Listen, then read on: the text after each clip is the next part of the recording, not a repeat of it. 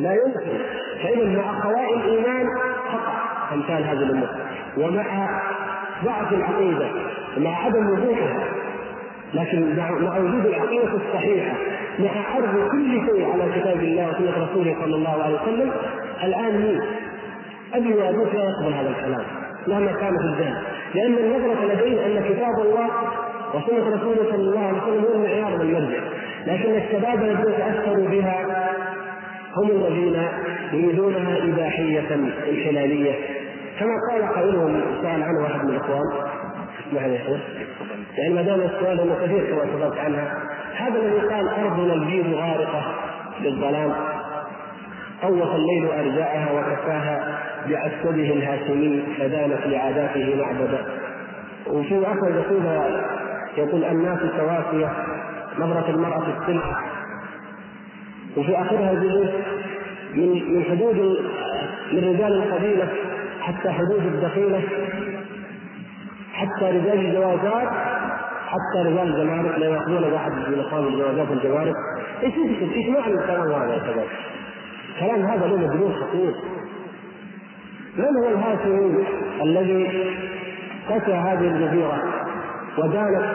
أول شيء بعسبه ليست بعسبه، لاحظ العين هذه إما عمد حرفها هو أو الناس، ليست بعسبه، العسب هو الذهب، كيف يهجوه؟ والهاشمي قساها بمسجده. من هو الهاشمي الذي جعل جزيرة العرب مسجدا ودانت له معبدا لله؟ من هو؟ ما جاء الرسول صلى الله عليه وسلم. ثبت هذين في الانجيل ولا في التوراه ولا في كلام مالك؟ ثبت فين؟ في القران، منذ ثبت وحتى ظهور القناع عزيز. ثبت لان فيها ايش؟ حمالة الحطب، الناس توافيه، كيف يجعل المراه مجنونه؟ وحتى ظهور القناع، القناع هذا الدخيل كما يقولون الجاهلين من الاشراف، وناسب الجاهلين من الفرق ولا المجتمع العربي، مجتمع متحرر من طلق، والمراه تكشف وتقول الشعر وتفعل وتفعل. ولماذا هدوا رجال الجوازات ورجال الجمارك؟ اربطوا هذا بما قلته من كلام النبي، لا يريدون اي سلطه. رجل الجوازات يفكس، رجل الجمارك يفكس، هم يريدون اباحيه النصف الوقع، ما فيها سلطه على الاطلاق، لا لدين ولا الاخلاق ولا رقابه. رمز هذه الرقابه الحدود ورجال القبيله، يعني الاعراف القبليه حرام، ورمز هذه الرقابه رجال الجوازات ورجال الجمارك. يجيب الافلام من بره، من ينظر رجال الجوازات ورجال الجمارك، يجيب الكتب الشيوعيه من يقف في وجهها رجال الجوازات ورجال الجمارك، وهم يجدونها اباحيه مطلقه. ولم يتحقق ذلك باذن الله، هذا لم يتحقق ابدا، هذه موجه سلطويه وستضمحل باذن الله، لكن لابد ان نقاومها. لا اقول نقاومها بان بالاسم فقط نحاربها او نرد عليها او نكتب، المقاومه كل المقاومه لكل فكره هي بتربيه انفسنا على كتاب الله وسنه رسوله، من خلال وسائل اعلامنا، من خلال منابر الخطابه والمحاضره والمسجد، من خلال التاليف، من كل مكان. كل منا على ثغره، فالله الله ان ينسى هذا الدين وشبهه. اذا كنا كذلك فمهما هبت الرياح فانها لن تؤثر باذن الله على قلعة حصينة، نسأل الله سبحانه وتعالى أن يبقيها كذلك بإذنه.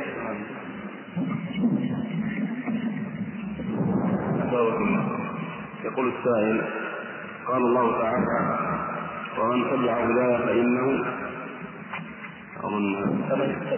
ومن تبع هداي فلا يضل ولا يشقى، وقلت معلقا على هذه الآية أن الإنسان بقدر معاصيه سوف يشقى في هذه الدنيا، فهل إذا رأينا أي شخص غير سعيد في حياته نقول أن هذا من معصيته لله سبحانه وتعالى، مع العلم بأن الله عز وجل قد يختبر العبادة ليعلم الصابرين، فكيف نفرق بين هاتين المسألتين؟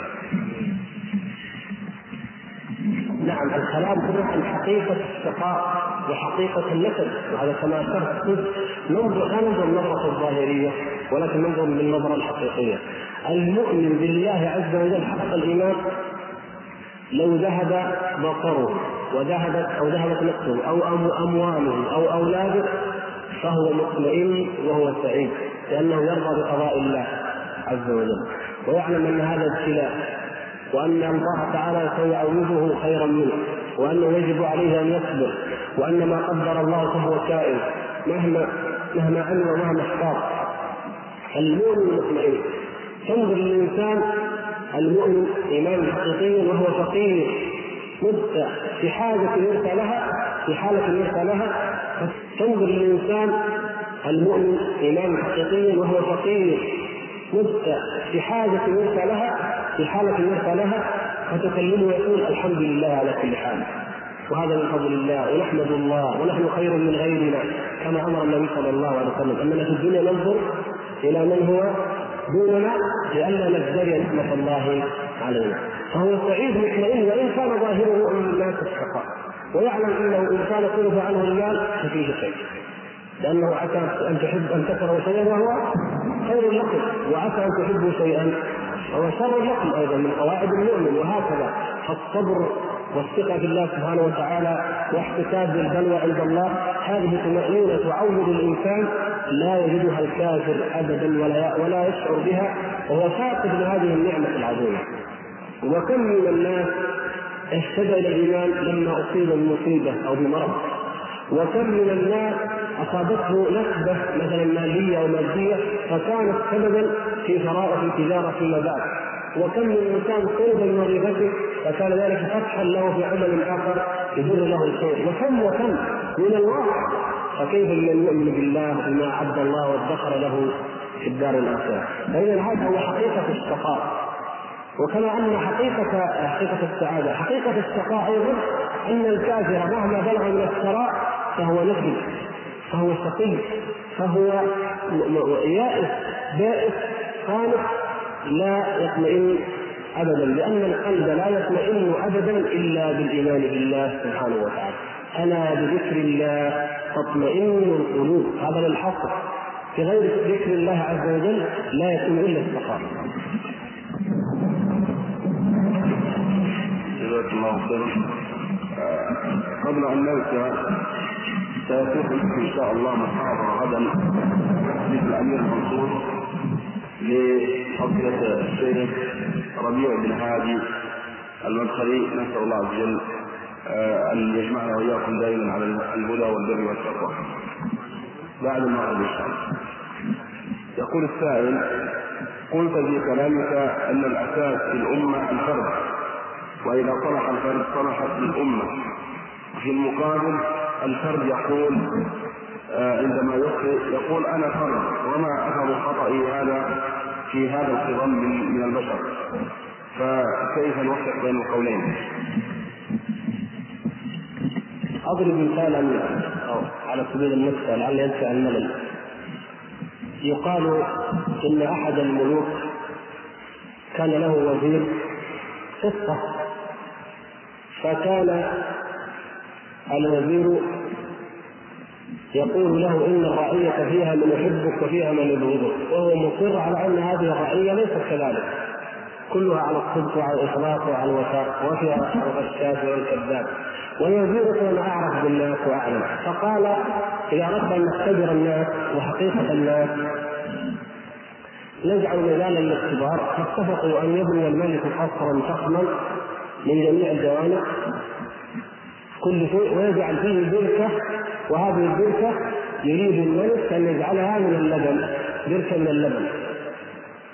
وأمر الناس، أصدر أمره إلى الناس جميعا بأن كل مساء إذا روح كل إنسان الحلال المواتي يأتي بإناء كبير من اللبن ويصبه في البركة، حتى ما يجي الصباح إلا وتمتلئ وتنعم الملك وتفتح بالنظر إليه. جعلوا اختبارا. الناس جاء الليل روح الحلال، جاء كل واحد ليش ما حطنا ايش يفرق خط واحد مع بركة لبن، كل واحد جاء بخط الماء وكب في الظلام والمساء، وتعمد ان يكون مثلا في الظلام، وكب جاء الملك الصباح ووجدها ماء. هذا حالة من حيثونها. يا اخي ايش يفرق انا؟ طيب انا اضربك مثلا بسيطا عليك الشرح، هكذا نسمع محاضر يقول شركات التدخين شركات يهودية، شركات نصرانية تحارب الإسلام، تفعل تجمع الملايين من العالم الإسلامي وتحارب بها المسلمين. يعني بكت واحدة اشتريها أنا ب5 ريال، ايش يفرق مع اليهود والنصارى؟ اشترينا بكت، مليون بكت مثلا بجدة، مليون في القاهرة، مليون في العالم الإسلامي، اجتمع اليهود فعلا ذاك اليوم ملايين، صارت كلها بركة من الملايين من أجل بكت. ايش يفرق البكت يا شيخ؟ ما يفرق شيء. طيب مجلة خبيثة توزع على المكتبات أعداد، المجلة قيمتها 8 ريال 10 ريال، يا أخي لا تشتريها، يا أخي أنت تسهم في نشر هذه المجلة الخبيثة. قال يا شيخ إيش يفرق عدد واحد أنا أشتري؟ كل واحد منهم إيش يفرق؟ أنا أشتري عدد بس واحد. تذهب إلى صاحب المكتبة وكانت المجلة أكوان لا تجد منها شيء، اشتريناها وروجناها، وكل واحد نظرته نفس النظرة، إيش يفرق 1 ريال؟ إيش يفرق واحد عدد؟ إيش يفرق واحد بكر؟ هذا مستحيل. لكن الإصلاح فعلا يبدأ من الخلق. نعم، إصلاح الأمم يبدأ من إصلاح الأفراد، كل منا على طرف. أنا الآن أمامي ضعيفة نفس العلة، الناس ما يسبقون يا شيخ، ما في سبق، وأنا أيضا أسبق. الناس كلهم بغيض ونميمة ولا حسد، لا حول ولا قوة إلا بالله، ما أكثر حسد بين الناس. وأنا نفس الشيء، كل واحد يريد أن يصلح غيره وهو يسير كما تحب نفسه وكما تحب شهواته. لا، الله سبحانه وتعالى انظر كيف يخاطب الانسان. كم آية يذكر الانسان، نفس الانسان، حقيقة هذا النفس، حتى يعالجها، هو يعالج نفسه ويحاسب انفراديا على هذه النفس. فإذا أنا أصلحت نفسي ودعوت غيري، وأنا كل واحد أصلح نفسه ودعا غيره تصلح الأمة بإذن الله. لكن لو دعوت الناس إلى الصلاح ما دعوت ولم أصلح نفسي، فلم أصلح بالطبع ولم يستجيب الناس، لن يكون أثرها الصحيح أبدا. الأذان في المسجد هذا ما هو مسجد.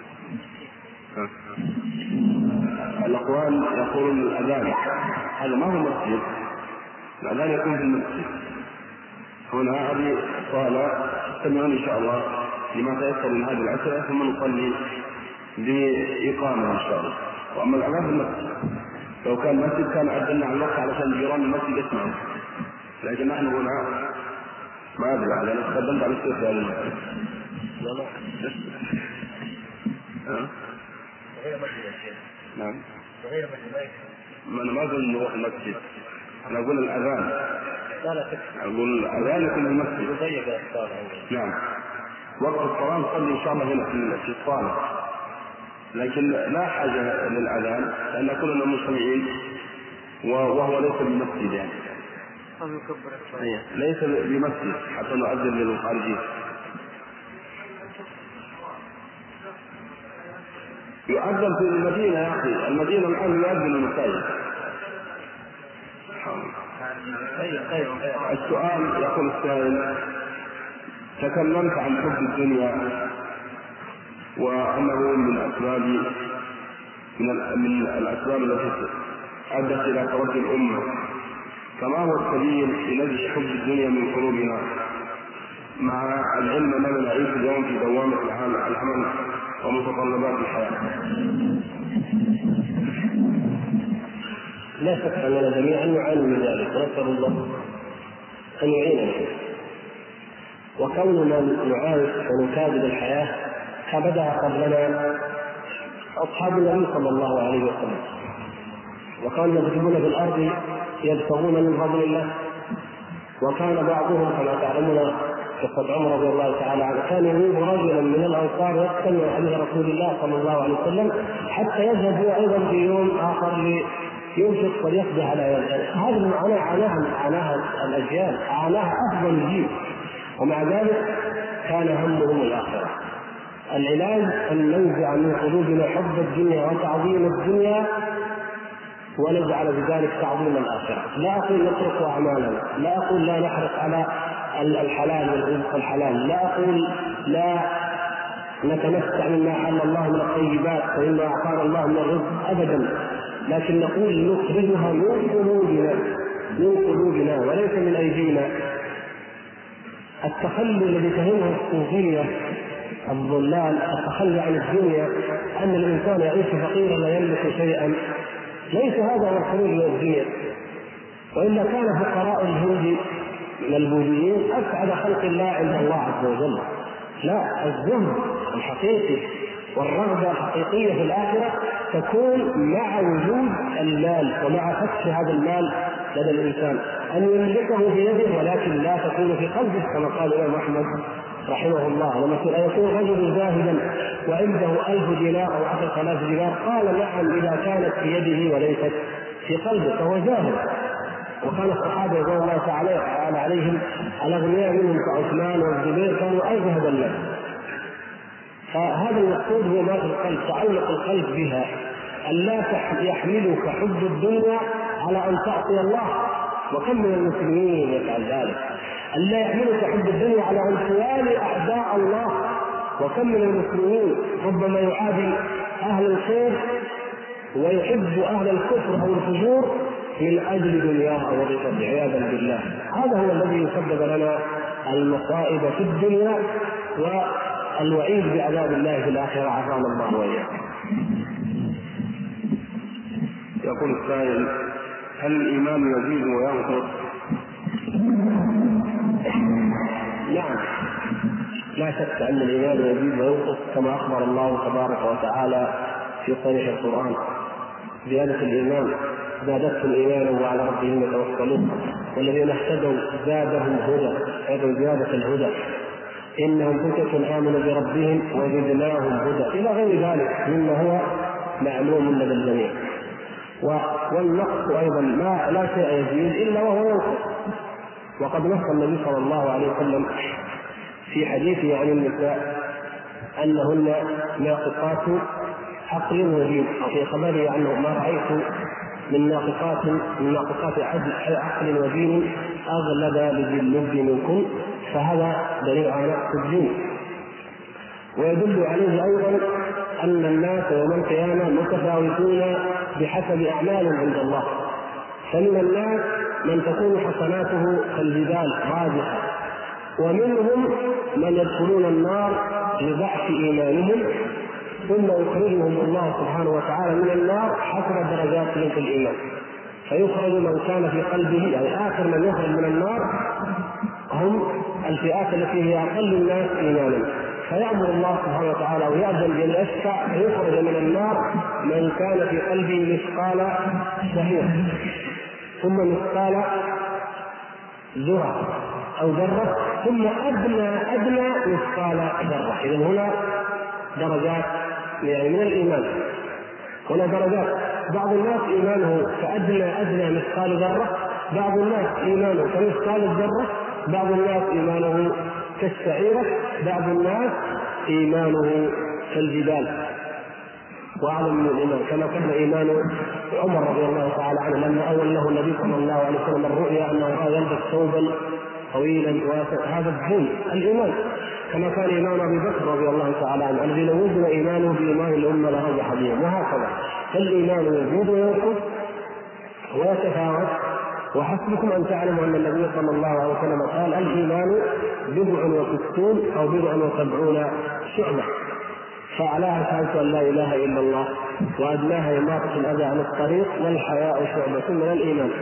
فالشعب هذه من حقق 40 شعبة ليس من حقق 30، وأعظم منه من حقق منها 50، وهكذا. فيجتمع في الإنسان إذا النقص من جهة نقص شعبة من الشعب، وفي نفس الوقت تحقيق شعب الأخرى، فيجتمع عند الإنسان.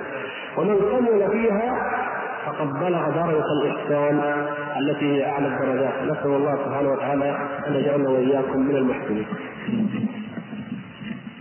هنا أسئلة متعلقة بموضوع الإسراء والمعراج. السؤال الأول يقول: في قصة الإسراء والمعراج ورد أن رسولنا صلى الله عليه وسلم وجد بعض الرسل عليهم الصلاة والسلام في السماوات التي في السماء، فهذا استغله بعض الصوفية أو بعض الفرق المنحرفة في إثبات حياة في القبور تشابه الحياة المعتادة على الأرض، فكيف يمكن التوفيق والرد والرد؟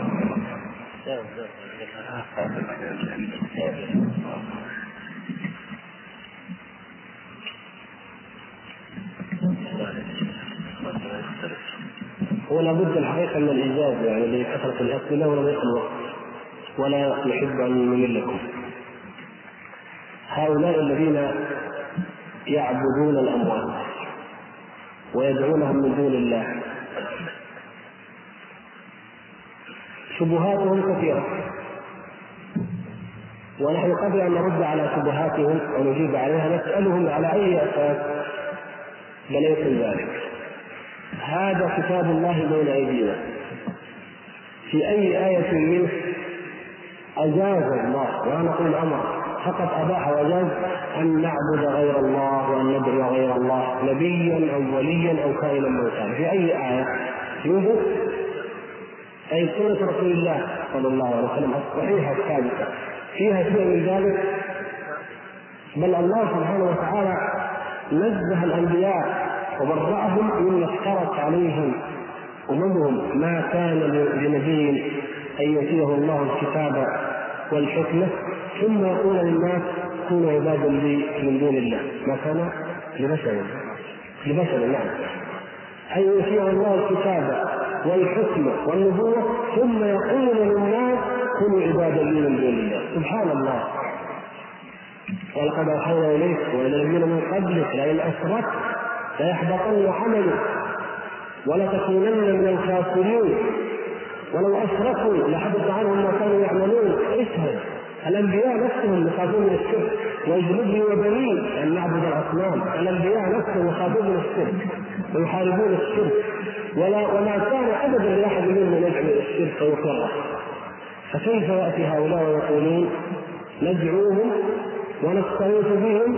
ونتوسل بهم إلى الله لأنهم أحياء عند الله؟ أي وإذا كانوا أحياء هل يعبدون وهم أحياء في الدنيا؟ في الدنيا أحياء حياة حقيقية. هل أجاز النبي صلى الله عليه وسلم لأحد أن يعبده أن يدعوه؟ عياذا بالله من ذلك. لما قال ما شاء الله وشئت وفقط قال أجعلتني لله ندا، انظروا الإنكار، وأجعل لله ندا هذا أمر عظيم، هذا الندية هي الشرك. ما أقر النبي صلى الله عليه وسلم، ما رضي بهذا العقد، ومع ذلك يقولون ندعوهم لأنهم أحياء في قبورهم. والإنسان إذا مات إذا كان لا يملك لنفسه شيئا في الدنيا والدنيا دار عمل، الإنسان في الدنيا يستطيع أنه يكسب مزيدا من الحسنات لنفسه أو يستطيع أن يحسن إلى الناس إن كان يملك شيئا، ومع ذلك نهى الله سبحانه وتعالى عن أحد من الناس يملك نفسه إلا ما شاء الله. فكيف إذا مات أحوج ما يكون إلى ربه عز وجل، يصبح يعطي وينفع ويضر ويسعى ويستغاث به كما يسمونه من الغوث عياذا بالله الغوث. يوم القيامة يا اخوان يتخلى أولو العزم من الرسل، يتخلون ويقول كل يوم نفسي، ورسول الله صلى الله عليه وسلم وحده فقط الذي يأذن له ربه بالشفاعة الكبرى. لا يملكون وهم أولو العزم، لا يملكون للناس شيئا ولا يملكون لأنفسهم شيئا يوم القيامة عند الله. كيف يملك البدوي عبد القادر الجيلاني وفلان؟ كيف يملكون؟ هذا لو كان أولياء على الحقيقة وليسوا أفضل من أنبياء بأي حال من الأحوال مهما كانت ولايتهم. هذه الشبهات فقط يزينها الشيطان لعباد القبور والأموات.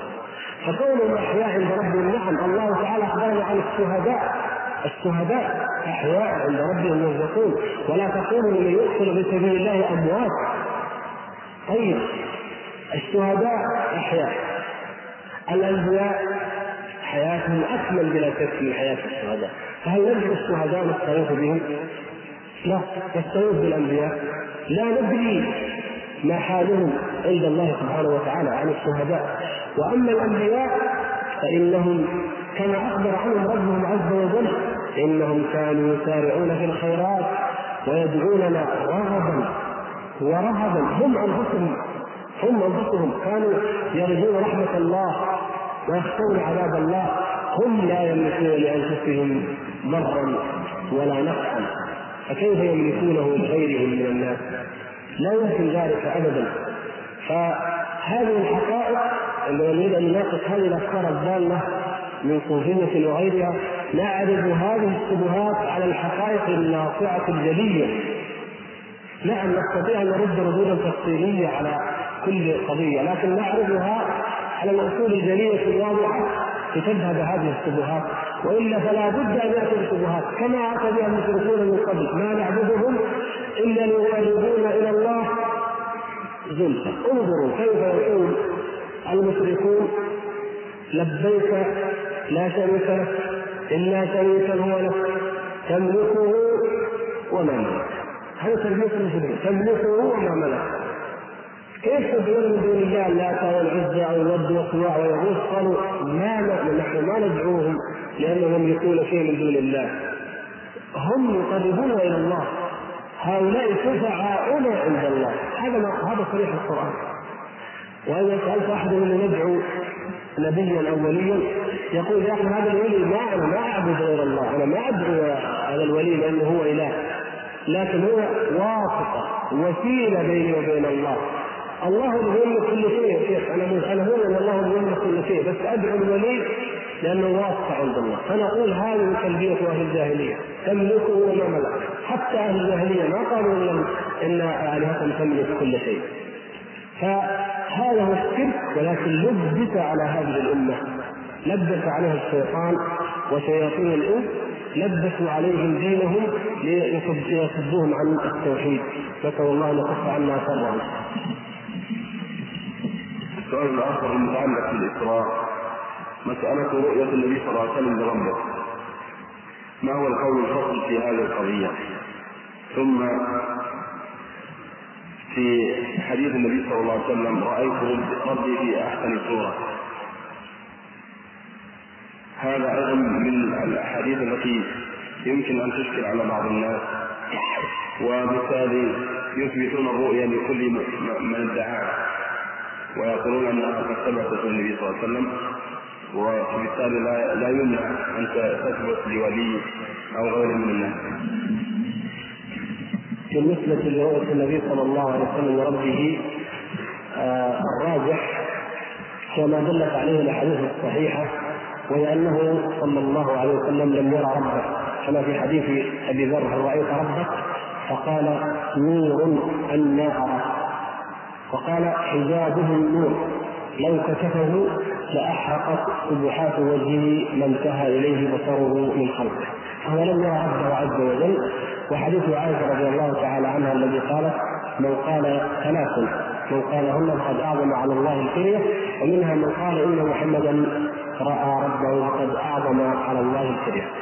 وأما القول المخالف وما نقل عن ابن عباس رضي الله تعالى عنه من أنه رآه، فقد ورد مقيدا عن ابن عباس رضي الله تعالى عنه بأنه قال: رآه بفؤاده مرتين. وابن عباس رضي الله تعالى عنه ما دام قد ورد عنه ذلك التقرير، فإذا يقيد ما أطلق من أنه يقول بأن النبي صلى الله عليه وسلم رأى ربه. فقوله وقول من قال بقوله إما أن دائر بين إما أن يكون اجتهادا وهو خطأ غير الصواب، أي هو له أجر الاجتهاد وليس له أجر الإصابة، وبين أن نقول إن رضي الله تعالى عنه قيد ذلك، وهو الأرجح والأولى أنه قيد ذلك بالفؤاد، فلا يكون هنالك خلاف ولا منافاة بين أقوال الصحابة رضوان الله تعالى عليهم في ذلك. هذا ما نوجده لعنه. بالنسبة لحديث السورة، النبي صلى الله عليه وسلم رأى ربه في المنام، رأى ربه أحسن صورة في المنام. وإذا نظرنا إلى كلام ابن عباس بأنه رأى ربه بفؤاده مرتين، فنستطيع أن نقول إن هذه إحدى رؤيتين: رآه في الأرض لما كان رآه في المنام، ورآه أيضا بقلبه بفؤاده لما أسري به. فحصلت النبي صلى الله عليه وسلم رؤيتان قلبيتان. فإذا كان النبي صلى الله عليه وسلم رأى ربه بفؤاده وموسى عليه السلام لم يره لا في اليقظة ولا في المنام، فمن من الأصحاب يدعي أنه عاش في الدنيا؟ أي واحد أفضل من موسى أو أفضل من محمد صلى الله عليه وسلم؟ ولهذا من قال إنه يرى الله في الدنيا من زعم ذلك فقد كذب، وهو إلى الكفر أقرب منه إلى الإسلام، وإن أصر على ذلك بعد قيام الحجة فإنه يعذر ولو بالقتل، كما نص على ذلك شيخ الإسلام ابن تيمية وغيره. ويجب أن نعلم أن مما يلبس به الشيطان عليهم أنه كما ثبت في الحديث أن للشيطان عرسا ينصبه على الماء ويجلس عليه، ويلبس على هؤلاء بأن يريهم نفسه ويريهم عرسه ويقول أنا الله وهذا العرش، حتى انهم سموا احد الاولياء المصطفيه سموه فلان العرسي، يقول انه دائما تحت العرش ويخاطب الله تحت العرش، وهذا عرش من؟ عرش ابليس. احد الاخوان يسال عن اليوم المفتوح الندوه الشهريه، طبعا الندوه الشهريه ان شاء الله الاسبوع القادم في يوم 13 شعبان باذن الله، وستكون بالنسبة للمنطقة الجنوبية ستكون في مسجد الأمير منصور، والمنطقة الشمالية ستكون في مسجد الفردوس، وإن شاء الله نحضرها جميعا وينفعنا الله وإياكم بما يكون فيها إن شاء الله من الخير. يقول السائل: الصحوة الإسلامية حقيقية تشهدها معظم البلاد الإسلامية أو حقيقة تشهدها معظم البلاد الإسلامية، وهي تحتاج إلى الرعاية والتوجيه، أو وهي نفسها تحتاج إلى الرعاية والتوجيه، فهل تعتقدون أن هذه الصحوة تلقى ما تستحق أن تلقاه من التوجيه والرعاية حتى تصل بإذن الله إلى بغيتها؟ حقيقة من خلال الواقع المشاهد نرى أن هذه الصحوة لا يتحقق لها ذلك، والحمد لله يوجد خير ويوجد شيء من هذا، ولكن لا يتحقق لها ذلك. والدليل على ذلك هو وجود هذا الشباب الحائر الذي أفاق وعاد إلى دينه، ولكنه حائر بين اتجاهاته شتى. لو كانت هذه الصحوة مرشدة وموجهة على المنهج الصحيح لكان الشباب جميعا منضوين تحت لواء الكتاب والسنة، لا يجدون ما يشتتهم ويفرقهم ويبعدهم عنه. ولكن هذا الجانب فيه خلل، ونرجو أن يستكمل بإذن الله سبحانه وتعالى. الصحوة أيضا محفوفة بالمخاطر من أعداء الله، لأنهم يخططون لضرب هذا الدين ولضرب هذا الشباب.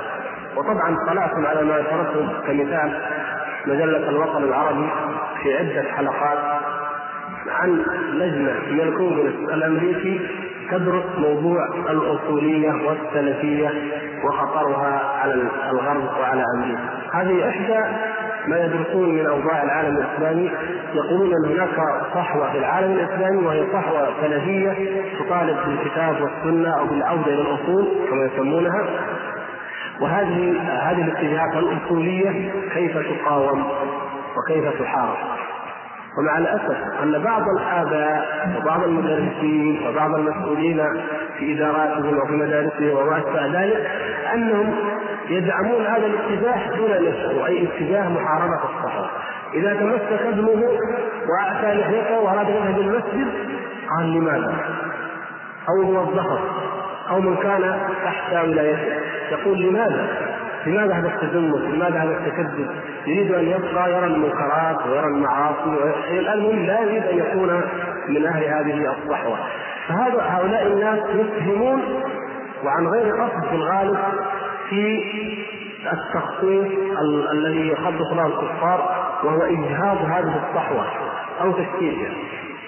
من أعداء الله الذين يعملون لإجهاض هذه الصحوة أصحاب البدع والضلال، لأنهم يريدون أن يمزقوا طريقهم. أصحاب الضلال يريدون من هذا السبب الإعادة إلى الدين وتمسك به أن يكون مريدا في طريقة ما، ولا يريدون أن يكون مريدا للكتاب والسنة، أي طالبا للحق الذي هو في الكتاب والسنة، بل يريدونه ليكون تابعا لهم. يريدون أن يتأثر بأفكار الفرق الضالة وما أثرها في هذه الأمة، فإذا كان بهائيا أو قاديانيا أو رافضيا أو ما أشبه ذلك فهذا تدين، ولكن تدينا لا ينفعه ولا يضر أعداء الله سبحانه وتعالى. وهكذا الصحوة محفوفة بالمخاطر، ومن المخاطر التي يجب أن نتنبه لها العجلة. العجلة يا شباب الإسلام، لا تستعجلوا في طلب العلم، ولا تستعجلوا في تغيير المنكر، ولا تستعجلوا في حصول الإيمان الكامل حتى في أنفسكم. لا تستعجلوا، خذوا الأمور كلها جميعا بما أخذ النبي صلى الله عليه وسلم وأصحابه. احرصوا واعملوا، ولكن على المنهج الصحيح الرتيب الحكيم الذي يبدأ بالمقدمات تؤدي إلى نتائج، حتى نضمن هذه الصحوة، وإلا فإننا نخشى عليها.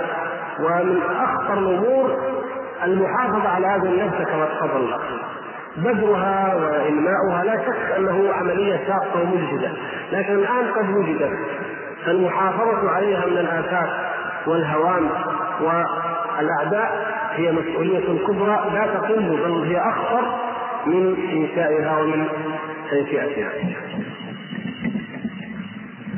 على ذكر الأخطار التي تتهدد الصحوة الإسلامية، نرجو من فضيلتكم ذكر بعض أهداف الباطنية التي ترصد العداوة للإسلام، وما هي أقوال السلف في هذه الفرق، وبماذا تنصح الشباب لمزيد من الوعي والدراسة عن هذه الفرق وأهدافها وأضرارها. وقد ذكرت في محاضرة سابقة أنك سوف تذكر العوبة بتاع الرجل السني في الروابط أو كلام لهذا السؤال. إيه نعم، أنا ذكرنا المقصود الباطنية أو غيرها. الباطنية أجمع العلماء على تكفيرها ونصوا على ذلك، بل توصوا على أن من لم يكفرهم فهو كافر، من عرفهم ولم يكفرهم فهو كافر.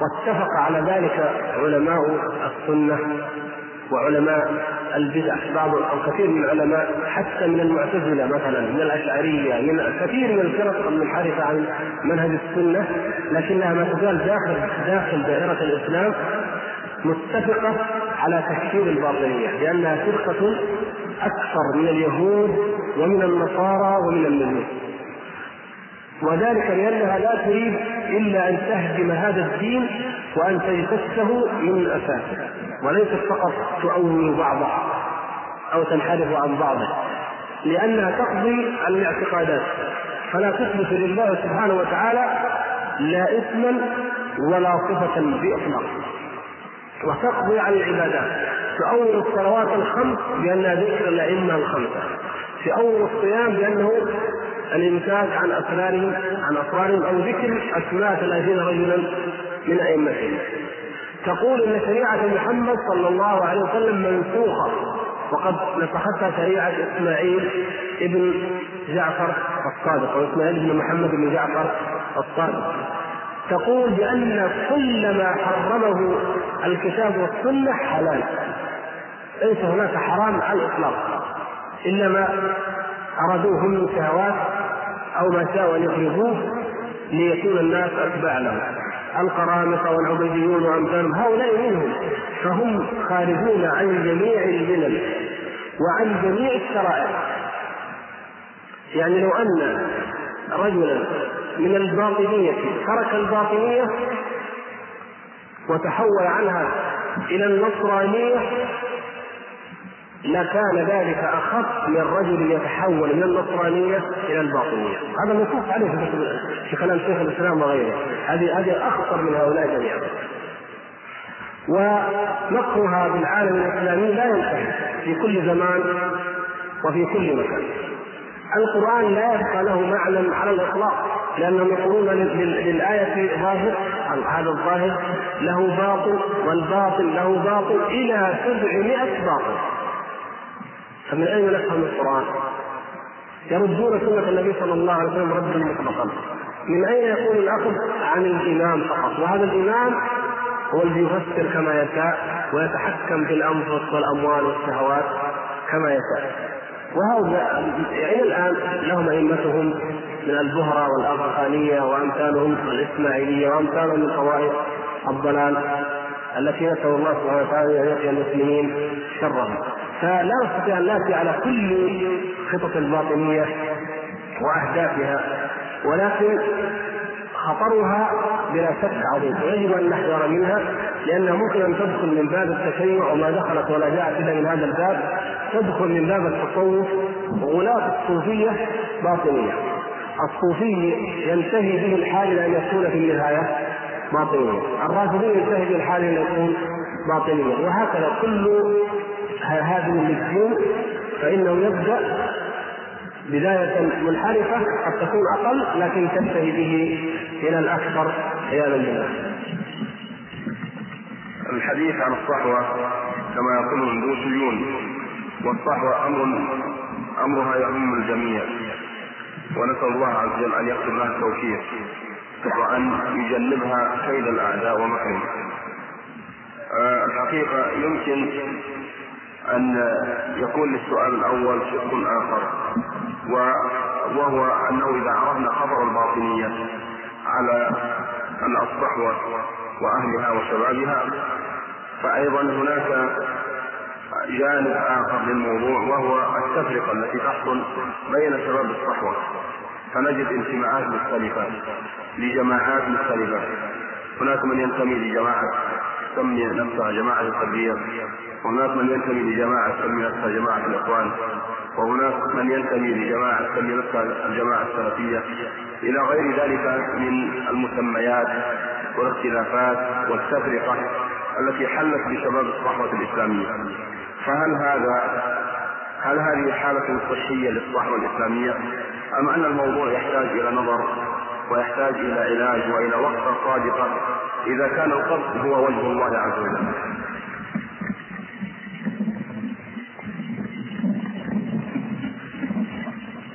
الأمة الإسلامية كما تعلمون عانت من الفرقة وتعاني منها إلى اليوم، والجماعات الإسلامية هي بلا شك أفضل ما في هذه الأمة. على ما في هذه الأمة فأفضل ما فيها هي هذه الجماعات التي تريد أن تعيد الناس إلى الكتاب والسنة، سواء من كان منها على خطأ أو من كان منها على صواب. فعلى الأقل هي ترفع دعوة الإسلام وشعاره في وأوقات وفي بيئات وفي مجتمعات تنفر نفورا كاملا من رفع هذا الاسم.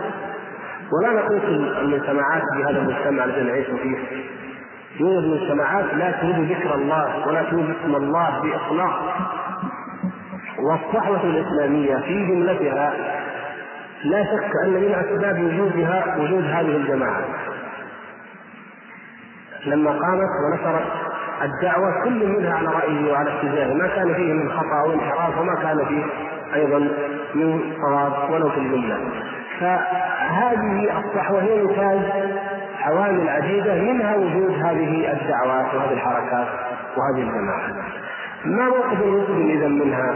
الموقف من هذه الجماعات ومن الفرق ومن الأفراد ومن الأمم هو نفس الموقف الذي يجب أن يكون لدينا دائما، أن نزل كل شيء بميزان كتاب الله وسنة رسول الله صلى الله عليه وسلم، وهو ميزان العدل. الله سبحانه وتعالى من الوصايا العشر التي أوصى بها جميع الأمم ووصانا بها: وإذا قلتم فأدلوا. فننظر إلى ميزان العدل، وأيضا ننظر إلى هذا في التقويم، ومن جهة أخرى ننظر بمنظار الاستفادة من التجربة أي في جهة العمل نفسه. نحن الذين نسعى إلى الأكمل والأفضل ونريد أن تتوحد الأمة، نحن لا نريد ولا يريد أحد من أهل السنة والجماعة أن تكون الأمة متفرقة على التفرق وعلى التمسك، بل يجب أن يكون المسلمون جميعا جماعة واحدة على الكتاب والسنة. هذا الذي يجب أن يكون عليه المسلمون. وجود هذه الجماعات نتيجة التفسخ الكبير الذي حدث في الأمة بأكملها وبعدها عن منهج الله سبحانه وتعالى، فكان من الضروري أن يتجمع الناس في جماعات صغيرة، ولا ضير في ذلك لو أنها كانت متمسكة على الكتاب والسنة، ولو أن كل جماعة قامت كانت على الكتاب والسنة لوجدنا أنه في النهاية نكون جماعة واحدة فعلا لا خلاف على الإطلاق. لكن المشكلة تأتي من التقليد ومن التبعية ومن التعصب ومن التحزب، وهذا ما وقع مع الأسف، أن يصبح الإنسان يقيس الناس بجماعته، فمن كان منها فهو على الحق ومن كان ليس منها فهو على الباطل، وهذا هو الخطأ الذي خوضه الأخ جزاه خير على الصحوة، وله الحق في ذلك. إذا نحن بهذه الحالة قضينا على النتيجة وقضينا على الغاية من أجل الوسيلة. اسأل أي إنسان ينتمي لهذه الجماعات أيا كانت المسميات والأسماء، لماذا وجدت الجماعة؟ من أجل تحقيق الإسلام. على أي شيء تسير الجماعة؟ يقول على الكتاب والسنة. طيب خذوا على ظاهره، نخلي نسلم لك هذا الظاهر على ما عليه من ملاحظات وننظر إلى الواقع. أنت أصبحت توالي وتعادي بناء على هذه الجماعة. أنا حقيقة قلت لكم مرة سابقة وأكرر لأننا لا نحب أن نذكر أحيانا الأسماء، لا لأننا نبالي أو نخاف أن نذكر اسما معينا، لكن لأننا نريد أن ننظر إلى الأمور، إلى الأخطاء، إلى الانحرافات مجردة لنعرف حجمها، وإلا تروا قد نقع نحن في الحيط. يمكن أنا مثلا أكون أكره جماعة معينة بسبب ما فأجور وأحيط في كل من يذكرها لدي، لكن الآن أذكر لكم مثال يمكن تعرفون. بعض الجماعات تطبع وتوزع فتوى لسماحة الشيخ عبد العزيز بن عبد الله بن باز. من منكم لا يحب علم الشيخ عبد العزيز؟ في أحد له حريص على نشر فتاوى الشيخ عبد العزيز؟ فيه ما يمكن. طيب كم فتاوى الشيخ حفظه الله ونفعنا بعلمه؟ كثيرة جدا، وفي أمور خطيرة، فتاوى في التوحيد، فتاوى في أنواع الشرك، فتاوى في البدع، فتاوى عن الربا، فتاوى عن القمار، فتاوى عن الفجو، فتاوى عن الغنى، فتاوى عن أمور خطيرة تنهش مجتمعنا وتفتك به. طيب أنتم دعاة، هل صورتم فتاوى الشيخ هذه ووزعتوها على الناس؟ لا، صوروا فتوى أو كلام يقول فيه إن الجماعة الفلانية على الحق. إذا نحن ندعو إلى من؟ هذا المشكلة يا شباب، هذه المصيبة، والله نصيحة لا نقولها إلا نصحا. إذا نحن الآن ما ندعو إلى الله، ندعو إلى الجماعة، بدليل أن نختار من كلام العلماء ما يؤيد الجماعة. طيب خلاص، إذا ندعو إلى الجماعة، نختار ممن نعادي، أي من يذكر الجماعة ولو على سبيل الملاحظة نعتبر عدو للجماعة. إذا الولاء في الجماعة والعداء في الجماعة والدعوة إلى الجماعة.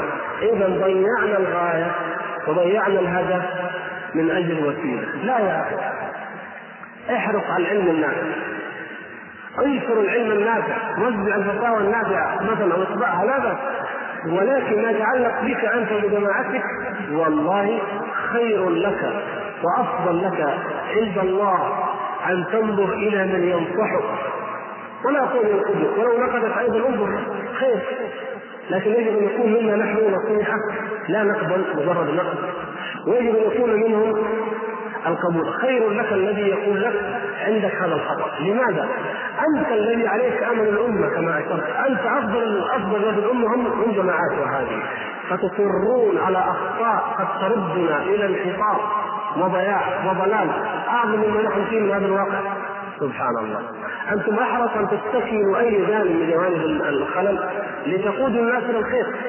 ولهذا نقول لكل الإخوان، ونحن كلنا جميعا الحمد لله من جماعة أهل السنة والجماعة التي بها ولها تجتمع الأمة وعليها تختلف الأمة، يجب أن نكون نحن موقوفين ويجب أن نكون حريصين على من ينتقدنا ومن يخطئنا، ويجب أن لا نجر أنفسنا. لو أحد أثنى علينا ومدحنا ما نقول له شيء أبدا. ماذا نظهر؟ دين الله، نظهر دعوة الله، ننشر كتاب الله، وننشر سنة رسول الله صلى الله عليه وسلم. فإذا مدحني ربما يكون في ذلك هلاكي وغر واستمر في البدعة وأقول فلان الثاني ومدحني، ولكن لو انتقدني أشكره وأشكر له وأسمع منه، إن كان على حق فجزاه الله عني ألف خير وأنا أريد النقد، وإن كان مخطئا فأحمله على أحسن المحامل وهو حسنني وأقول تعال يا أخي أنت تنقدني تريد الحق، يقول نعم إن شاء الله، إذا تعال الحق كذا وكذا وكذا، أتأتي بكتاب الله وسنة رسوله، ما أقول أنا رأيي كذا وشيخنا قال كذا وطائفتنا قالت كذا وفلان قال كذا. ما علامة أهل البدع أصلا؟ علامتهم أنك تقول قال الله قال رسول الله ويقولون ابن عباس يقول قال أبو بكر عمر كما مصيبة، قال أقول قال رسول الله وتقول قال أبو بكر عمر، يا ليت أين أبو بكر عمر؟ تقول قال الله وقال رسول الله وتقول قال فلان وأفتى علان ونصح زيد وقال عبيد وجرب فلان، سبحان الله، هل هذا يقال كلام الله ورسوله؟ وبعدين يا اخوان الدعوه الى الله بهذه المناسبه، الدعوه الى الله سبحانه وتعالى. رسول الله صلى الله عليه وسلم منذ ان نزلت عليه يا ايها المدثر قم فانذر الى ان لقي الله وهو يعيش في حاله دعوه، جهاده دعوه، تعليمه دعوه، نصحه دعوه، كل حياه النبي صلى الله عليه وسلم دعوه، داعيا الى الله. فهل لم نجد في سيرته صلى الله عليه وسلم ما يغني ويكفل الدعوه الا ان نحن نضع خطه كذا نرسمها ونمشي الناس عليها؟ وادهى من ذلك اللي ما يمشي عليها منتقد، متهم في دينه، يفرق الامه، يشتت الصفوف، يفعل يقول، والا اذا اثنى علينا فهو الحبيب المقرب المبرأ من كل عيوب. سبحان الله، حياة النبي صلى الله عليه وسلم كلها دعوة، حياة السلف الصالح كلها دعوة، وما تغيرت الأمة من حال سيء إلى حال صالح إلا إذا قام دعاة يدعون لوجه الله لا لأنفسهم ولا لجماعاتهم ولا لأممهم وأوائتهم، يدعون لوجه الله ويعلمون الناس العلم النافع ويصلحون القلوب من جميع الأمراض، ومنها مرض تزكية النفس، ومنها مرض التأسف والاستنكاف عن أن يقال إنك خالفت الحق أو خالفت الدليل، ومنها مرض الجهل الذي يفتك بهذه الأمة. سبحان الله، بعض هذه الجماعات يقولون لم ينتقد علينا إلا أن عندنا جهل وفينا بعض البدع. طيب وهل عار في الدنيا أعظم من هذين؟ ماذا بعد الجهل والبدع من أين؟ إذا راجع نفسك يا أخي، ماذا تريد أن يقال إذا؟ كافر؟ إذا كان فيك جهل وبدعة البعيد عنك، في جهل وبدعة، ماذا تريد أكثر من ذلك؟ ماذا تريد أن يقال عنك حتى تقول إنه عيب؟ وهذا قدر مشترك، كل جماعة أو فرقة خارجة عن منهج أهل السنة والجماعة لا بد أن يكون فيها نصيب، لها نصيبها من الجهل، ونصيبها من البدعة، ونصيبها من الهوى والتعصب والتحزب، لا بد. وإذا أردنا أن تجتمع الأمة، وهذا ما يجب أن نسعى أن نجمعها على كتاب الله وسنة رسوله صلى الله عليه وسلم، وهذه الجماعات هي أول من أوجب من يدعى إلى ذلك، لأنها تملك التجربة وتملك الجهود وتملك الطاقات والشباب، فلو هي توجهها في الكتاب والسنة لكان ذلك النفع العظيم للإسلام والمسلمين. ولهذا لا ننظر إليها بنظرة العداء لمجرد العداء، ولكن ننظر إليها نظرة الإشفاق ونظرة النور ونظرة محاولة الهداية بإذن الله سبحانه وتعالى. ثم أيضا يجب أن نبين لكم ونبين لماذا قلت لكم أن نحب ذكر الأسماء أحيانا، أن تحت هذه الأسماء أفراد شتى. تجد بعض الناس ينتمي إلى جماعة من هذه الجماعات، الفرد بذاته وهو على عقيدة طيبة وعلى عمل طيب، لكنه يعني خطأه محصور إما في الانتماء أو في أسباب أخرى ليست لا تقدح، أي بعبارة أوضح نقول لا تجعلك تصنف كل المنتمين إلى هذه الدعوة في صنف واحد. يعني مثلا كما ذكر مثلا الإخوان، يوجد الإخوان صدفيون، يوجد منهم غير ذلك، يوجد منهم من ربما يكفر بعضهم بعضا، حتى خلافات كثيرة جدا مع الأسف. وهكذا حتى الجماعات نفسها هذه تجد أن اسمها جماعة وفي بعضها يخالف بعض، ضدها فرق، ضدها أحزاب، ضدها. فأقول هذا ليؤكد على أن المعيار يجب أن يكون هو الكتاب والسنة، وإلا فأي جماعة من هذه الجماعات لو أخذتها في ذاتها معيارا لقالت لك هذا كلامك لا ينطبق عليه، ينطبق على أناس في بلد آخر مثلا يسمون باسمي، أو هذا الكلام يصرف إلى فلان، أو هذا، فتضيع دوامة. لا، ريح نفسك من هذه الدوامة، أوخذ الباطل من حيث هو باطل والبدعة من حيث هي بدعة، وبين الحق من حيث هو حق، بيان الناصح، بيان المشفق، بيان الحريص على أن تجتمع كلمة المسلمين على كتاب الله وعلى سنة رسوله صلى الله عليه وسلم. ونسأل الله سبحانه وتعالى أن يردنا أفرادا وجماعات وطوائف إلى الحق، وأن يطهر قلوبنا من حظ أنفسنا، فإن هذا من أعظم الأسباب التي تحول دون النصر ودون اجتماع الكلمة. ما دام حظ النفس والهوى موجود فهو يعني جميع المصائب، نسأل الله العفو والعافية، وتجور الأحكام وتضل الاتجاهات، ويتحمل الإنسان مسؤولية نفسه ومن وراءه من شباب أضلهم عن الهدى نتيجة لهذا. عافانا الله وإياه. أثابكم الله وأحسن الله لك الجزاء، ونسأل الله عز وجل أن ينفعنا بما سمعنا. وقبل أن نختم هذه الجلسة الطيبة، وإن كنا لم نستبعد الشيخ في إنهائها، لكن أرى أن الملل بدأ يدب إلى نفوسنا جميعا. قبل أن نختم هذه الجلسة أود أن أذكر فقط تذكير بجانب متدني عندنا جميعا، وهو جانب الاحتساب لله عز وجل في أعمالنا، جانب الاحتساب في أدنى مستويات، مع أنه قد يكون أصل عظيم لزيادة الإيمان ورقيه. وأضرب بذلك مثل، ووراء كلامي يعني بعض الآلام وبعض الحقائق. المثل الذي سأذكره لكم، المساجد، تجد الشباب يزدحمون على أبواب الأوقاف من أجل التعين في مساجد، فإذا أخبر الموظفون في الأوقاف بظروفهم فقالوا أنه ليس لدينا إمكانيات للتوظيف الآن لظروفهم الخاصة، وكانهم يلوحون إلى مسألة الاحتساب، تجدهم يتفرقون ويرجعون من حيث أتوا. بعضهم قد يلح عليه ويستحي،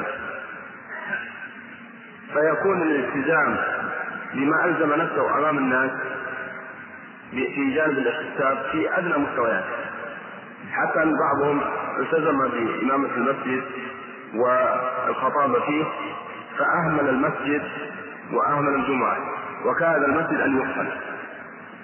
هذه مسألة خطيرة فعلا. يعني أنا الحقيقة كنت أريد أن أقترح على فضيلة الشيخ أن يتكلم في هذا الموضوع، ولكني وجدت الموضوع قد